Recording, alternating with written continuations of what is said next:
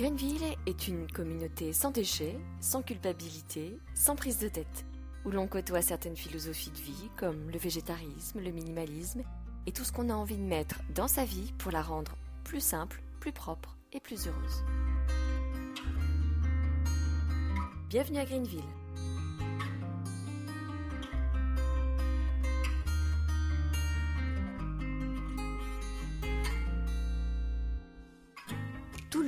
N'ose pas acheter ou vendre de seconde main. Je vais vous donner mes quelques astuces qui vont vous aider à vous lancer. Commençons par la vente. Si vous possédez beaucoup d'affaires et que vous souhaitez vous en débarrasser en gagnant un peu d'argent sans bouger de chez vous, il existe aujourd'hui un certain nombre de plateformes où il est très facile de vendre. Je vais vous parler de la mise en vente de vêtements, mais vous pourrez utiliser ces quelques astuces pour tout ce que vous souhaitez voir partir de la maison. Quasiment toutes les applications pour vendre ou acheter sont gratuites. En revanche, des frais de fonctionnement seront calculés en fonction du prix auquel sera vendu votre article.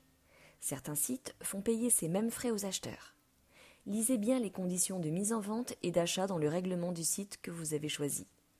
Attention aussi aux frais qui peuvent s'ajouter au-delà de X photos publiées ou d'autres options payantes qu'on peut ajouter à son annonce, mais dont on ne connaît le prix qu'au moment de la mise en ligne.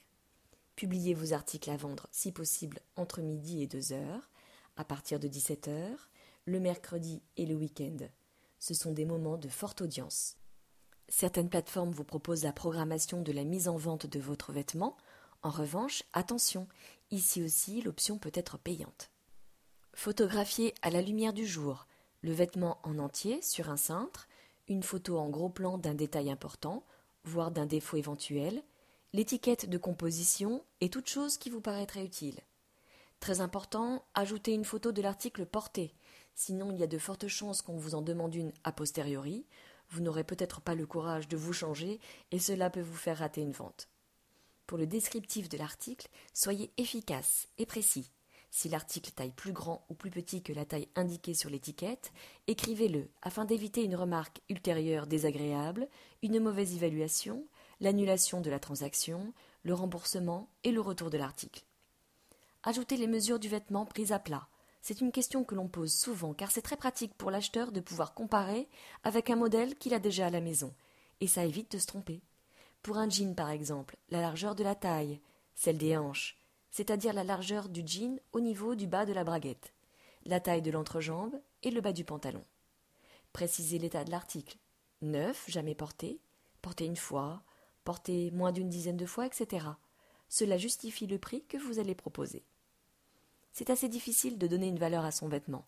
Alors demandez-vous à quel prix vous serez prêt à acheter votre article, dans l'état dans lequel il est, et tenez compte des frais de port qui vont s'ajouter. Ne pensez pas à l'argent que vous voulez absolument vous faire pour vous rembourser. À partir du moment où vous l'avez acheté neuf, au prix fort, vous êtes déjà perdant. Si c'est une pièce rare ou à la mode, vous pourrez peut-être atterrir sur vos pattes et à la revendre presque au prix acheté, et je vous le souhaite. Si vous souhaitez désencombrer rapidement votre maison, si vous souhaitez vous faire de l'argent rapidement, alors ne soyez pas gourmand. De toute façon, si votre article est trop cher, il ne partira pas. Il y a énormément d'offres et il n'est pas impossible que l'article que vous vendez existe déjà dans le catalogue et moins cher que ce que vous proposez.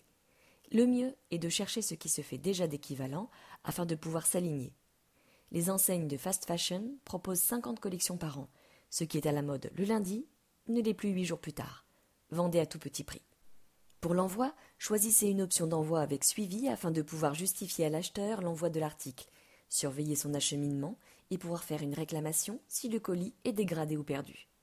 Si après quelques semaines votre article n'est pas vendu, republiez une annonce. Je sais, c'est pénible, mais votre article est perdu dans le flux des nouvelles annonces. Le remettre en vente le remettra en haut de la liste et le rendra plus visible. Vous pouvez aussi acheter des options qui mettent en avant votre annonce. J'ai déjà eu l'occasion de l'essayer, mais je n'ai pas vendu mon article plus vite. À vous de voir, le mieux c'est d'essayer. Il est plus logique de vendre des vêtements en fonction de la saison qui arrive.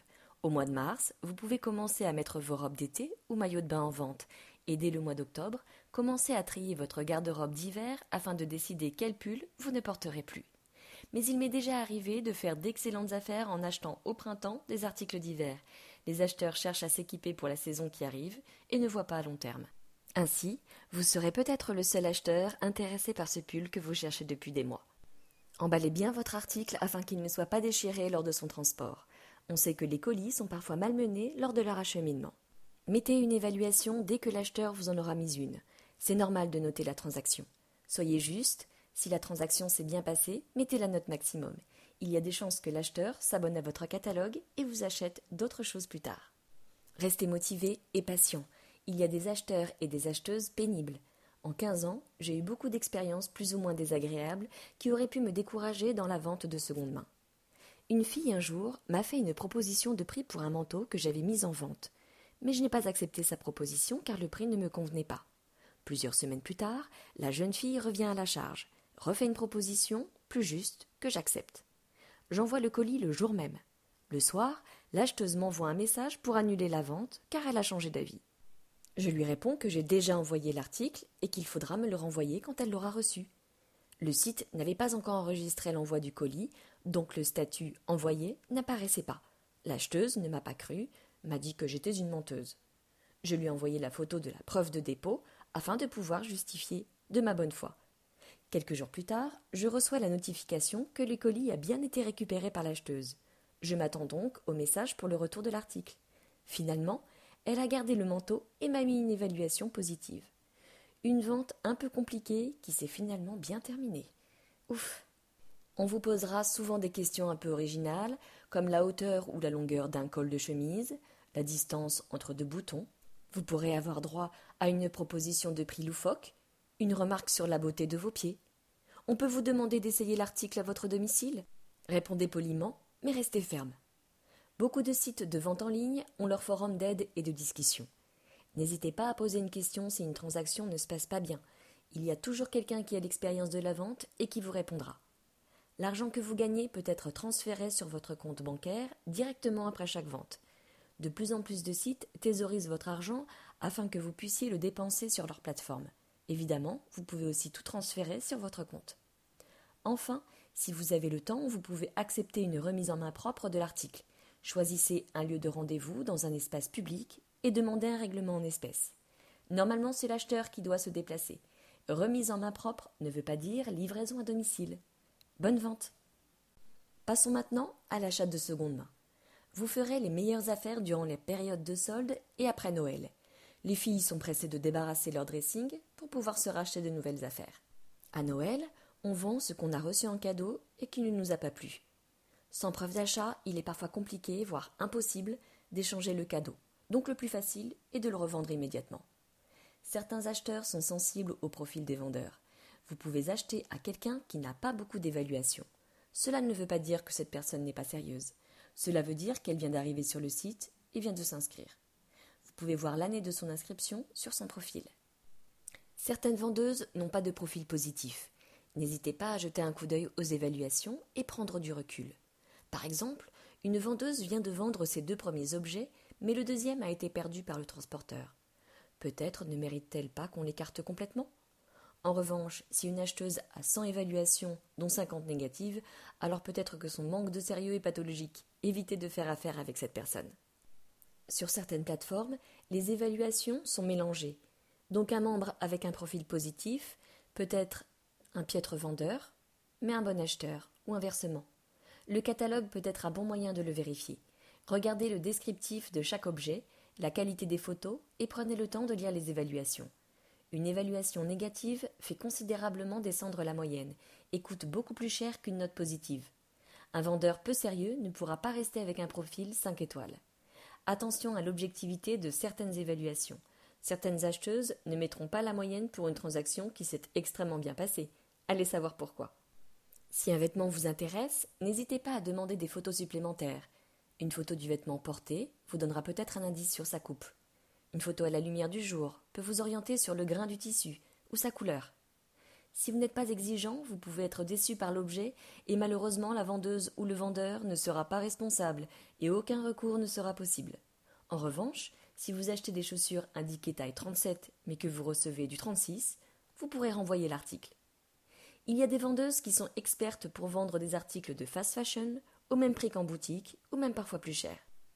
Elles savent très bien mettre leurs vêtements en avant pour les vendre au prix fort. Certaines même n'hésitent pas à gonfler les frais de port pour s'en mettre plus dans les poches. Aussi, comme je vous le disais, certaines plateformes ajoutent des frais de fonctionnement et c'est à l'acheteur de les payer. La vendeuse peut vous accorder une remise, mais n'est pas obligée. Rappelez-vous que vous êtes là pour faire des affaires, à moins bien sûr que vous ayez eu le coup de foudre. Cela reste de la seconde main, et c'est très bien, mais rappelez-vous que c'est de la fast fashion et que le prix neuf en magasin n'est pas juste. Il se peut qu'avec un tout petit peu de patience, vous pourrez retrouver l'article un peu plus loin dans le fil et beaucoup moins cher. Si vous souhaitez faire une offre, certaines plateformes vous le proposent directement dans l'annonce ou par message privé. Un cardigan de qualité de marque française, fabriqué en France, vendu en boutique 190 euros, disponible sur le site 150 euros, sera, selon moi, négociable à 130 euros. La vendeuse peut vous faire une contre-proposition à 140 euros. À vous de voir si vous l'acceptez. Un article à 30 euros sera difficilement négociable à moins de 20 euros. Ce que je fais pour des articles à 20 euros, c'est que je propose un prix en ayant retiré le montant des frais de port. Par exemple, si vous avez repéré un pull à 20 euros et que les frais de port s'élèvent à 3,60 euros, alors je proposerai 16,40 euros. Si la vendeuse est pressée et a besoin d'argent, elle acceptera la remise. La vendeuse ou le vendeur dispose d'un délai plus ou moins long, selon les sites, pour envoyer l'article. Après cinq jours ouvrés, sans nouvelles de la part de la vendeuse, vous pouvez envoyer un message pour lui demander des nouvelles de l'expédition. Si vous êtes pressé de recevoir l'article, avant d'acheter, demandez-lui s'il est possible de vous l'envoyer rapidement. Après quinze jours, généralement la transaction s'annule. À vous de voir si vous souhaitez redonner une chance à la vendeuse.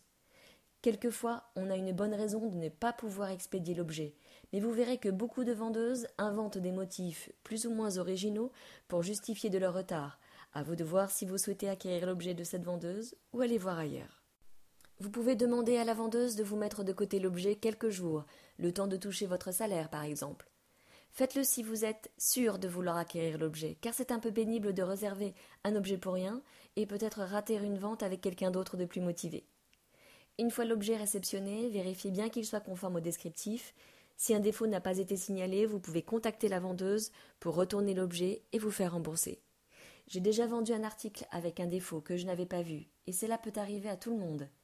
J'ai aussi déjà reçu des objets sur lesquels il manquait un bouton, ou avec un ourlet décousu. Je considère que la vendeuse ne l'a pas vu, et encore une fois, cela peut arriver. Je n'accorde pas d'importance à ce genre de détails, car je sais les réparer, mais tout le monde n'a pas la patience de le faire ou le même niveau d'exigence. On m'a aussi reproché qu'un de mes vêtements ne sentait pas bon. Même si j'ai le flair d'un Saint-Hubert, je n'ai rien senti. Ma lessive maison n'a peut-être pas plu à l'acheteuse, et comme c'est la première fois en quinze ans, j'ai considéré cet incident comme un cas isolé. Concernant les marques de luxe, il existe plusieurs sites experts qui vérifient si les objets ne sont pas contrefaits avant de les expédier aux acheteurs. Je vous conseille d'acheter sur ces sites plutôt que sur des vides-greniers 2.0 ou sur des brocantes. Mais c'est vous qui voyez. J'espère que tout cela vous aidera à enfin passer le cap de l'achat et de la vente de seconde main à distance. Je vous souhaite de bonnes affaires. À bientôt!